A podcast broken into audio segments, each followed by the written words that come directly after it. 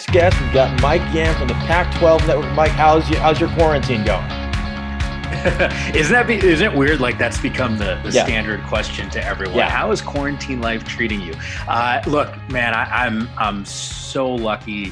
Uh, I'm healthy. My family's healthy, so that's obviously first and foremost. And I'm happy about that. But I got to tell you, Zach, I cannot wait for whatever the new normal is, as long as it includes me being able to go out and not freak out about someone sneezing about 10 feet away from me. Sign me up for that, man. I, I am pulling hard for science and a vaccine to, to kind of get it going pretty quick here. Absolutely. Yeah, I saw, I was, the, I went to the grocery store last week and they had everybody wait in line because they had like a 50 person uh, kind of, I guess, cap for let in. And everybody lit in line. They had the people at the Instacart, or and then they had the people who were shopping, and they were doing a one in, one out and all of a sudden, I see some guy walk out with a bag of groceries, and I'm like, "What? The, what does he have on his face?" And it was a dirty sock tied around his face as a protective. And I'm like, yeah. "I can tell you the whole story. I understand exactly how this happened. He walked in with nothing. They said you need something. He took off a shoe and went like this. so it's it's a wild world we're living in." Uh, you look, I get it. The protective gear is hard to come by. I, I think we can do better than taking off the dirty sock. Absolutely. And like, what? I, I mean, to, let's be real here. If you're going dirty sock like that, that's not like your standard little ankle sock. Like he's going like knee high tube sock. You know, one of those kind of crazy ones. So uh, that can't be all that good. You know what it actually reminds me of on a lighter note? So Ronnie Lott was with us at Pac-12 Network, and he's been a, an unbelievable ambassador for for the league for years and years and years. But we got to do a lot of shows together. And at one point, Ronnie was wearing something, and we got our wardrobe room, and he goes, "Man." That actually would go great as a pocket square. And I'm thinking to myself, and a lot of our guys just use my stuff just because, you know, I got a bunch of ties and, you know, I don't take anything home. I just leave it at work. So next thing I know, we get out onto the set and I, I just said to Ronnie, I'm like, hey, just use whatever you want. It's not a big deal. Like, what's mine is yours. Just have at it. You know, it's not like my suits or my shirts are going to fit them, but you know, if there's a tie or a pocket yeah. square that will, absolutely go go have at it. Next thing I know, he took one of my socks because I have like these funky socks, and he used the sock as a pocket square. So uh, better that than using that as, yeah. as protective face gear, but immediately reminded it's, me of that. It's wild. It's wild. And then so you've been, I assume you've been watching The Last Dance because there's nothing else on except for news. Yeah, you know what's been crazy about it, Zach, is those promos were running for a while, pre COVID 19, quarantine, and all that stuff.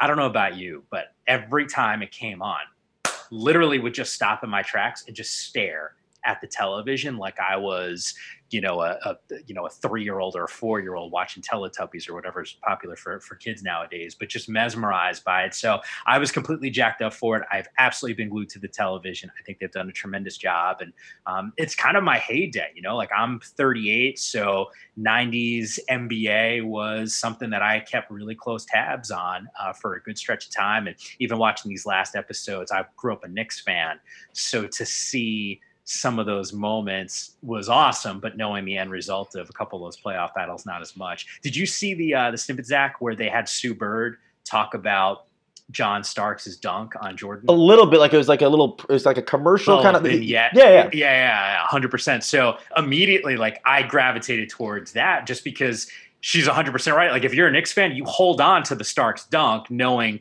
what ended up happening in the rest of that uh, that conference finals. But nonetheless, man, been glued and, and I'm sure you have as well. What do you think of Bill Wennington's facial hair? uh, not for me. Uh, I look. I mean, you can see I, am letting the uh, the playoff kind of shave. It's got the five o'clock shadow going. I got a, a show for Pac-12 Network coming up, so I'll shave for that. But um, I can appreciate the the facial hair. But I think Will Perdue, who's been a buddy, uh, got it right, and that's just you know go the clean shaven route, man. There's there's nothing wrong with that. Has there been anything that's really like caught you off guard that like either you didn't know or you're like I can't believe this just happened or happened um, 20 years ago? Yeah, you know what's wild about it? Um, I've been really lucky at Pac-12 Network. One of the the cool things that no one actually sees because it doesn't make television is whenever we do a road show, I get to go and talk to journalism students on all of our campuses, and it's one of my favorite things to do. But I think back, I went down to USC years ago, and I was talking to a group of uh, students that wanted to be sportscasters, and I dropped the name Sean Kemp and I noticed that there was some blank stares. So as I'm talking, like I think I went back and I just paused like 30 seconds and I said, hold on, like I just said Sean Kemp and I see a lot of blank stares. Do you guys know who Sean Kemp is? And it was mostly nose. And I couldn't get over. I was like, oh my God, like I got old. And like I get it. I haven't had a haircut in a while and there's more white hair than I'd like to admit, but I couldn't get over it. And I said, look, you know, Sean Kemp is Blake Griffin, non HD television years before Blake, like freak athlete, unbelievable dunker. Like I, I think the best in game dunker uh, the NBA has ever seen. And I said, just YouTube it, whatever. So last night when I was watching Last Dance, I had forgotten that Sean Kemp made an all star team as a member of the Cavs. Like I remember him not being oh, on the wow. Sonics and him going down to Cleveland and the whole thing. What I didn't remember was him actually being on that All Star squad, which was just kind of cool. But there's there's been enough of those moments when you're watching, and you know, like Rodman, um, you know, taking a break. Like you just revisit like the mini vacation in the middle of the season like you revisit some of those moments which are always interesting but um, always fascinated man I, my first television gig was was at nba tv and that was you know post michael and and you know that was early 2000 like 2005 6 whatever it was and you know you just think about the impact at least for me that basketball had on me personally and then in my career it's just been it's part of the reason why I'm a broadcaster, right? Because of NBA basketball. And to see the style of play, like I got to do a show years ago with Rick Mahorn on Sirius Radio, uh, now Sirius XM Radio, and and Horn was awesome. But to hear him talk about the physicality of the game and knowing that he was like part of the original Bad Boys and the whole deal, you know, it was great. But then to see the footage again and just see how physical the game uh, was back then and the evolution of the game. It's just a nice reminder that it wasn't all about threes. I mean, you see, you know, Jordan in that one clip that they showed, I, I guess he had like five threes in the first half. Like, I mean, not for nothing. I mean, Steph Curry's probably done that, you know, a gazillion times. Like the game has just really evolved. And I, I do miss the physical, you know, Knicks fan, right? Like mid '90s, like I want to see dudes get beat up a little bit, right? Not not physically beat up, but you know, just that physicality of the game. Um, I, I miss that a little bit. I think I, just, I saw a wild stat about the Knicks a while ago. It, it kind of stuck with me because I thought it was bizarre. Do you know who the last two Knicks, the last two Knicks to re-sign after their rookie deals that were drafted last by, two that were drafted uh, by them? God, uh, you, the way you framed it, it makes me think that it's not obvious, and I got to go a ways back. Um, God, uh, who got a second deal? Like, I'm just trying to think of some Knicks draft. Like, I don't think Channing Frye had got. Uh, no, yeah. What do, what do what do we got? I think David Lee and Charlie Ward. Stop. Oh man. Yeah, that's yeah.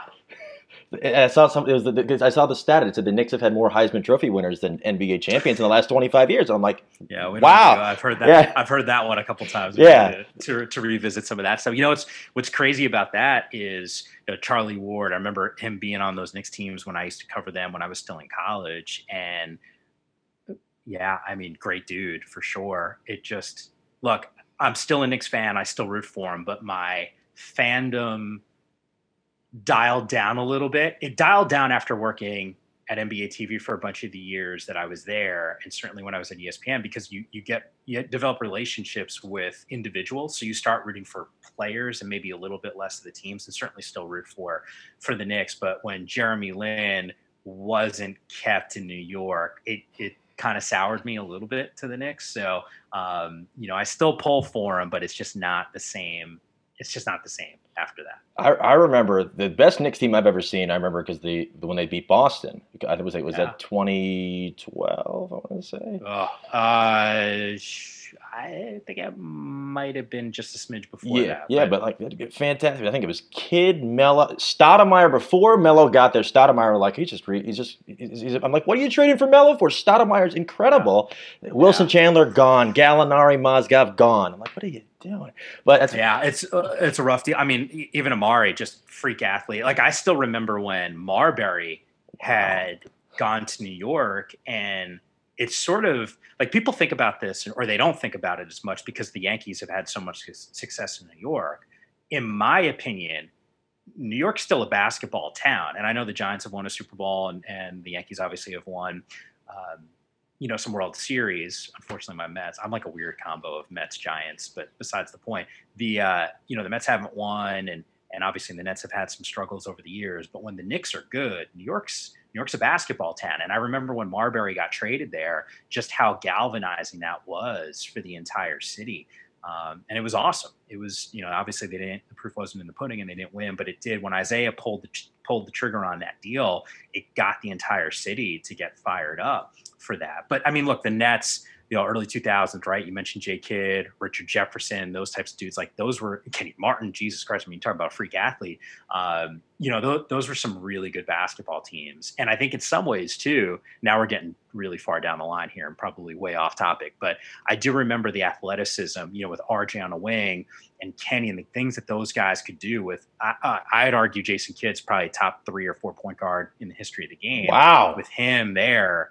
Look, I mean, even the year that he didn't win, MVP and Duncan did. Like I, I thought Jay Kidd should have been the MVP that season, but you know, that's that was a little bit of a precursor for what we could what we would eventually see in terms of teams running up and down the floor like that. Those guys, those guys were awesome. Rod Thorn did an awesome job building that that roster. Just sure, I mean, you, you run into Tim Duncan and, and the Spurs, no shame in that. But um, just a flashback watching the Last Dance, man. It's been it's been awesome and, and much needed, to be honest with you, at live sports. Absolutely. Yeah, it's been, I, I thought it was great. One, when they showed the whole thing with Rodman going to Vegas, I'm like, this is perfect. Yeah. This is perfect. I'm like, I'm like, there's no way he goes for 48 hours. There's zero chance he's there. He's like back on back on time not for nothing, Zach. Man, if you're gonna go party with with Carmen Electra in Vegas, you're you're not going back to your day job either for 48 hours. And, she, and and then and then that, and then when they were talking about Phil Jackson when he was like coaching like in Puerto Rico, and I'm like, wait a minute, we yeah, need we yeah. need something on this. Like the mayor shot a referee, and you just kind of just go on to the next subject. I'm like, we need a little more background. That's wild. But in, in terms of switching gears over to football. Um, yeah. So a lot of Pac-12 guys, you saw their names get called early on in the draft. Uh, it's about a little over a week ago. Who? But what do you think that Justin Herbert is going to give to the Chargers? Uh, I loved it. You know, I think what's abundantly clear, we've gotten to know Justin uh, the last couple years, just at Pac-12 Network and being on campus. I, I, think what people forget is the amount of coaching changes. Right? I mean, three different head coaches between Coach Helfrich, uh, Willie Taggart, and obviously Mario Cristobal. Talk about different identities that that offense had to. Uh, to undergo, and yet his ability to strive. I remember being on campus when Coach Helfrich was there, and you know, we were doing a show and they gave us, Oregon gave us three quarterbacks to talk to, and none of them were Justin Herbert.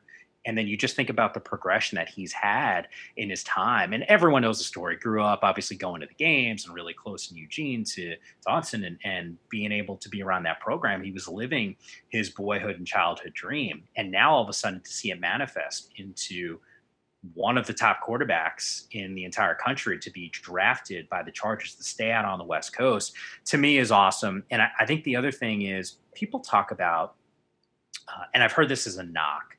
Two years ago, you know, Justin obviously had an opportunity and he, he could have gone to the NFL two seasons ago and decided to go back for his senior year. And they were a four win football team. And then a couple years later, they're winning the Pac 12 championship and winning a Rose Bowl.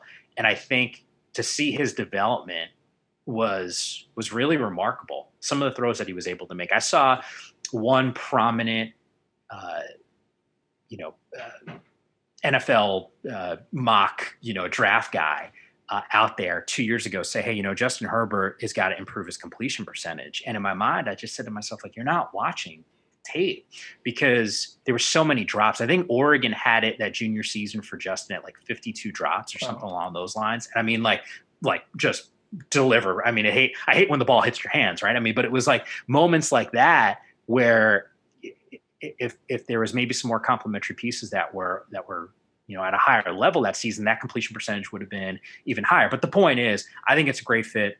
Um, you know, down in Los Angeles for a guy like that who has shown that he can be a leader despite what people are talking about. Uh, you know, as this this guy that's not vocal.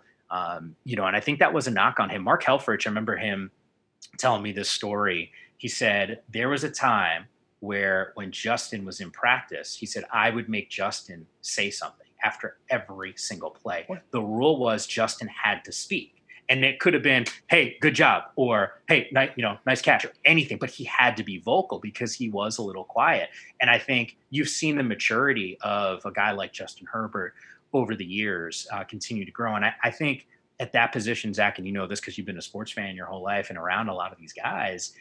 you know, people always think about the quarterback as this rah rah. Um, you know, it's like when you're the best player on a basketball team, right? Like you're considered the leader when that's not always as accurate. And I think in Justin's case, he absolutely was the leader of that team's offense and just didn't get enough credit. I, I also think about him as a person. We do before Pac 12 media days every uh, July, we get you know the top 24 guys in the conference. They all head to Los Angeles cool. and we do our shows there. And one of the cool things we do is media training with with the players, and we just you know take them through, hey, what to expect the next day, and um, how to answer questions. Think about your brand. Think about things that you want to convey. And one of the exercises, one of my colleagues at Pac-12 Network is is Yogi Roth, and he does a great job. We all kind of um, section off different pieces, and Yogi does this one exercise with them where he says, "Hey, write down, you know, five things or seven things, whatever it is that that you want in your life. I mean, it can be anything. And think about this: we've been doing this for a few years, Zach, and you can imagine, you know, you get the top 24 guys, top two players, offense and defense, generally speaking, on a Division One Power Five roster like the Pac-12, every single one of those guys is going to go make money, NFL, you know, the, the, list goes on and on. And for Justin, his answer was so unique and so different, and it's always resonated with me. Um, his selections were: I want to be a great husband, a great father. Um, you know, of course, I want to play in the NFL. I want to go, you know, I want to be able to fish. Um, you know, in, in my retirement, like things like that. And you know, I just think about the maturity that that that he was able to display, and I'm so glad that he came back for that that senior season because I don't, I, I think he would have been behind the eight ball, as I I would say for most quarterbacks that don't have that extra year of college reps. And then especially look at you're you're kind of you're not rushing him into it. You got Tyrod there, who's been kind of like that fringe guy in multiple situations. He was there in Buffalo, sure. he was in Cleveland, and you also have a great offense around him. You're not he's not Tua in Miami, who's I couldn't tell you who they they got DeVante Parker. He's still there, but you've got Ekeler, you've got uh, you've got Keenan Allen, Hunter Henry, Mike Williams, and there's no I don't think there's a rush. So I think it's a perfect situation. Yeah, and, and like I think the the point that you make is a really good one, right? Like it's great and we've been talking about this because you know we do a podcast for Pac-12 Network, and and we've had a lot of these guys on that have gotten drafted, and it is awesome. Who doesn't want to hear their name called in the NFL draft? Of course you do. But I do think there's something to be said for being an undrafted free agent um, where you get a little bit more control on your landing spot. Like Anthony Gordon comes to mind. I was shocked that he wasn't drafted, but he ends up in Seattle to play for Pete Carroll potentially. Like there, there are these spots where I think fit sometimes is going to be more important for not only your your career initially, but even long term. I mean, think about this, right? Like Josh Rosen a couple years ago was considered, you know, one of the best quarterbacks that you could you could draft. And now we're talking about multiple teams. And I just think about fit, and he just never really was able to latch on in a system or for coaches that maybe saw what he was able to do and put him in a spot to succeed. And I'd say the same thing to your point on on Justin Herbert. And I think it's a really good one. He's not going to a franchise that is in complete disarray that needs him to be Tom Brady 2.0 in season one. Like he's going to be able to grow into that role a little bit. And I think that's going to be huge for his development. And the one other guy I wanted to ask you about was Brandon Brandon Aiyuk from Arizona oh, State. Oh, yeah. And I'm like, I've never, I've never really, I didn't really know much about this guy. And I'm like, wait a minute, San Fran is taking a receiver in the first round. What's going on with that? Well, and then they said he was their top guy on their board. What, what, what's, what's, how come no one's heard of this guy?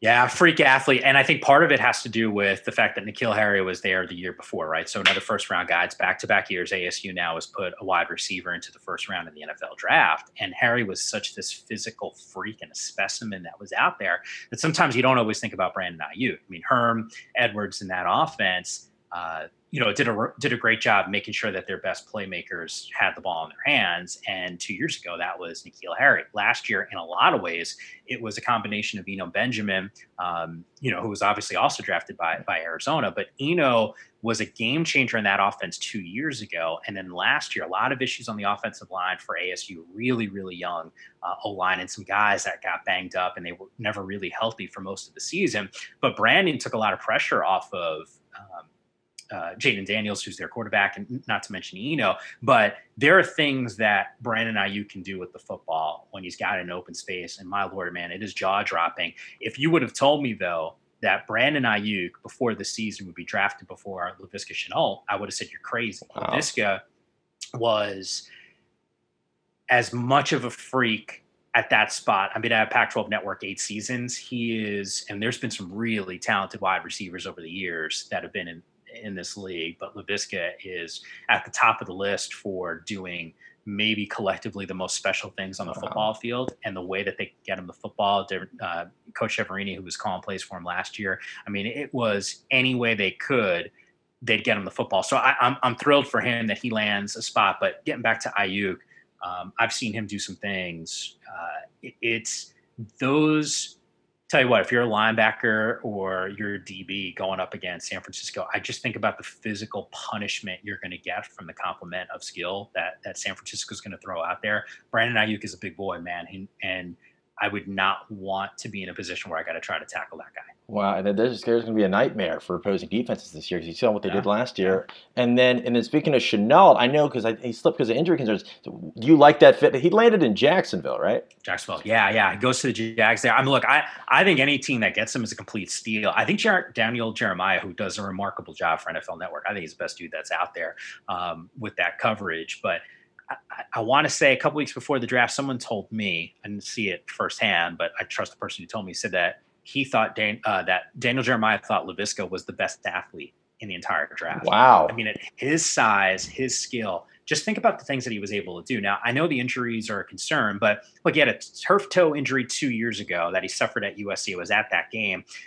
Colorado was 5 and 0 at that point. They were the last undefeated team in the league when he gets hurt. There was conversations about Laviska for Heisman at the wide receiver wow. at that point um, he was working his way into that mix. And then he gets hurt, and then CU's season kind of just falls off a cliff and they, they lose out the rest of the year. And then last season, the dude gets hurt with a core injury. Like these are, this is not like these catastrophic recurring injuries to a knee or to a shoulder, like something that would give you reason to pause. He had a core injury that he had surgery on. I've worked with guys that have had that surgery that played in the NFL and they said, look, he's going to be 100%. Turf toe, kind of a fluke thing. But if you saw uh, Mel Tucker, who took over, he was there for, for just one season, obviously left the program at Colorado take over the Michigan State job. But Tucker had said, Hey, after watching the film, I see why Laviska was dealing being banged up. I mean, they were trying to get him the ball constantly, and it made sense because of how great and talented he is. And in Jacksonville,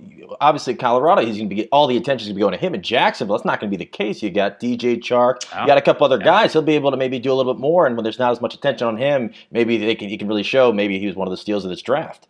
Yeah, yeah, no doubt. And, and I'll say this, man, Jacksonville. I, I do. There's like this much concern that I have for Laviska because I do think he's got the potential of all the wide receivers taken this year, and there was a lot. I mean, if I'm not mistaken, that might have been the deepest, you know, yeah. spot and, yeah. and, maybe the most selections in terms of position. Um, maybe some of the big boys up front on the offensive line. I know a lot of those guys went, but the point is, I would not be surprised if you would have said to me, or you're going to say to me, "Hey, in five years, who's that one player that's going to stand out from this class?" You know, Laviska is going to be, at least for me, on the short list. I do worry about that organization and where they're at right now. It seems like it's a little bit of a transition. Um, and that does concern me just in terms of his ability to produce. Yeah. And then before I let you go, yeah what's your timeline when you think we're going to start seeing some games on TV that are played in this oh, country? Oh God, man, I wish it was yesterday. At this point, um, look, I think from there's already conversations right with with baseball. We're talking about you know NASCAR and and uh, you know golf and the PGA, and like there's opportunities there. But if you're going to ask me about football, look, I know the NFL just released a schedule. Everything is as planned. I hope to God that that is going to be the case because I think the one thing, and you're a sports fan and you've been a sports fan for your entire life, man, it is. A, I think we all miss it right now. Even if you are a casual sports fan, you have to be a diehard like me and you to to kind of you know want to see the games. I, I just you know it's not apples to apples, and I don't mean to describe it this way, but I was in college um, at Fordham in New York City when 9 11 happened. And I remember being on campus and you could see the smoke uh, from the towers, and it just, it was, it, it's, you know, it's ingrained in your head. Like you just think about those moments and something you'll, I just, I know I'll never forget for the rest of my life. And then you, you fast forward and I think about Mike Piazza and a home run. And I just think like that's the greatest home run I've ever seen. Like I just remember going completely berserk as I was watching it. And I just think about the, the power of sport, right? Where it's able to unify, galvanize, and in a lot of ways help heal. And I think right now you're dealing with COVID nineteen, and, and every time I turn on the news, the death total, I you know, CNN, and you see that that that sidebar that they have there, and it's approaching seventy thousand people who have passed away because of this virus. And I just think, my God, like we are inundated with this coverage, and rightfully so, because this is a global pandemic that's affecting so many people, economies, businesses. People are out of work, searching for work. How do you pay your bills? Like this is huge. Um, but I do think all of us would really just appreciate and love. Just give me a three hour window where I can just just tune out for a little bit. Just I just want to cheer something. I want to see something positive out there. So as far as the timeline goes, man, I, I wish to God I could tell you. I do think that we will get some football this year if I had to guess, and it's clearly just a guess. But the one thing that I will say is whenever it does come back, I do think it's going to look different. And I don't know if that just means no fans, selected sections can be kind of like, you know, blocked off and you're just not going to see those crowds and i think the players are going to have to go through daily testing i say the same thing at the college level like if you don't see kids on campus four classes. I don't know how you ask a student athlete to go and practice. So I think step one on the college level is how do we make sure it's safe for the students on those campuses? Step two is how do we integrate sports back into it? I think it's daily testing. Um, and I think the, the, protocol and the procedures around it have to dramatically change. So yeah, that's yeah. the longest winded answer to your question. But um, I guess the short answer is I hope really soon. Yeah, absolutely. Because sports, they, give people like you kind of forget you forget what you're doing, you forget your life, and you're watching. It just kind of gives you it's like yeah. a di- different world. So basically, it's the same thing that's going on on Sundays with the Last Dance. For two hours a week, you can forget everything that's going on, yeah. and then and yeah. it's just something that's and especially the thing that really got me was the the Alex Smith documentary the other night on ESPN even though you see how much he struggled with all the different infections and surgery, I think that even though it, it's just a minor thing in terms of what's going on in yeah. the world, I think that inspires a lot of people that if this guy is going through this much right now, I think I can stay home and wait until everything's back to normal. And I think that's good. I think it kind of gives people a little bit of a distraction, but it also gives people hope. Yeah, no, no doubt. I mean, that's the one thing for as much as we love those in a moment celebrations and the drama that comes with winning championships, crucial games, whatever the case may be, I do think one of the best things about sports is this ability that that the game and all these games have to inspire people like you're talking about. It's the stories within some of these guys the perseverance that these players have the grit. Um, i was going back and forth with a buddy of mine about the top 10 i mean this is what it's come down to right? Like these text threads top 10 quarterbacks nfl history go you know? And like we were making this case and um, you know i threw steve young into the mix and we are going back and forth on where i had him slotted. And I said, you know, there's something to be said for the grit and the passion and his path, right? Like he wasn't, you know, this isn't the the dream scenario. It's not like being Justin Herbert. I'm forecasting here. You know, you, you first round pick, top ten guy. You know, the face of a franchise, balls out, and all of a sudden becomes, you know, like this goat for this franchise. Like, no, it wasn't like that, man. He was biting his lip and waiting his turn, sitting behind another historically, you know, arguably the best quarterback of all time, yeah. in Joe Montana. Like, those are the stories that I think people sometimes need to be reminded of because you can take what's happening in those games and then translate it into your own life. Like I, I, think people who watch the Jordan, you know, I call it the Jordan doc, but the last dance, and you see this passion that he has to be great. Well, how many people, Zach, will tell you, oh yeah, I want to be great too. Yeah, pretty much everyone says it. What's the percentage of people though that put in the work and are okay with being a little bit of a, of a villain. You know, I'm not going to be the nicest guy in practice. I'm going to push you because if you don't do your job as well as I'm trying to do my job, we're not going to win. And I don't want anything less than 110%, 200% your max effort. And I think for me, it's a good reminder. That's why I love a lot of these stories and and you know the things that sports teaches you growing up. You know, failure it happens, man. It's okay. Like you got you got to bounce back. Um, you know, I've had someone say this to me the other day. Hey, like champions, like they need to adjust. And and right now, specifically for what is going on, we all need to adjust what we're doing daily. Absolutely. Well, I really wanted just to thank you again for coming on. And then, yeah, man, for sure. And then, how can people find you on uh, social media? Yeah, for sure, man. Um, at Mike underscore Yam, uh, the Twitter handle, Instagram, those are kind of the, the two platforms that I use most frequently. A lot of Pac-12 content, a lot of basketball content, just for the love of uh, of the NBA, and we try to have some fun and you know try to take people behind the scenes, especially on our studio shows, and the things that I'm working on. Um, we try to give them a little bit of that look, and then of course on Facebook, just just Mike Yam as well. So, uh, but awesome to talk to you, man. Hey, look, anytime I can, you know, at least see another human being, and I know we're not in person and it's via Zoom, but uh, it's just nice to have that that connection with people because you, you, know you're in I'm in an apartment that's 700 square feet here in, in San Francisco. It's a little bit of a different deal. I don't get to go to Barry's and get my workouts in. So um, and you know get to talk a little sports. So Absolutely, awesome. Man. This has been awesome. I just wanted to thank you again and stay safe yeah, out there. Sure. And talk to you soon. Yeah, absolutely. Everyone, wash your hands. Absolutely. Purell. Go get Purell.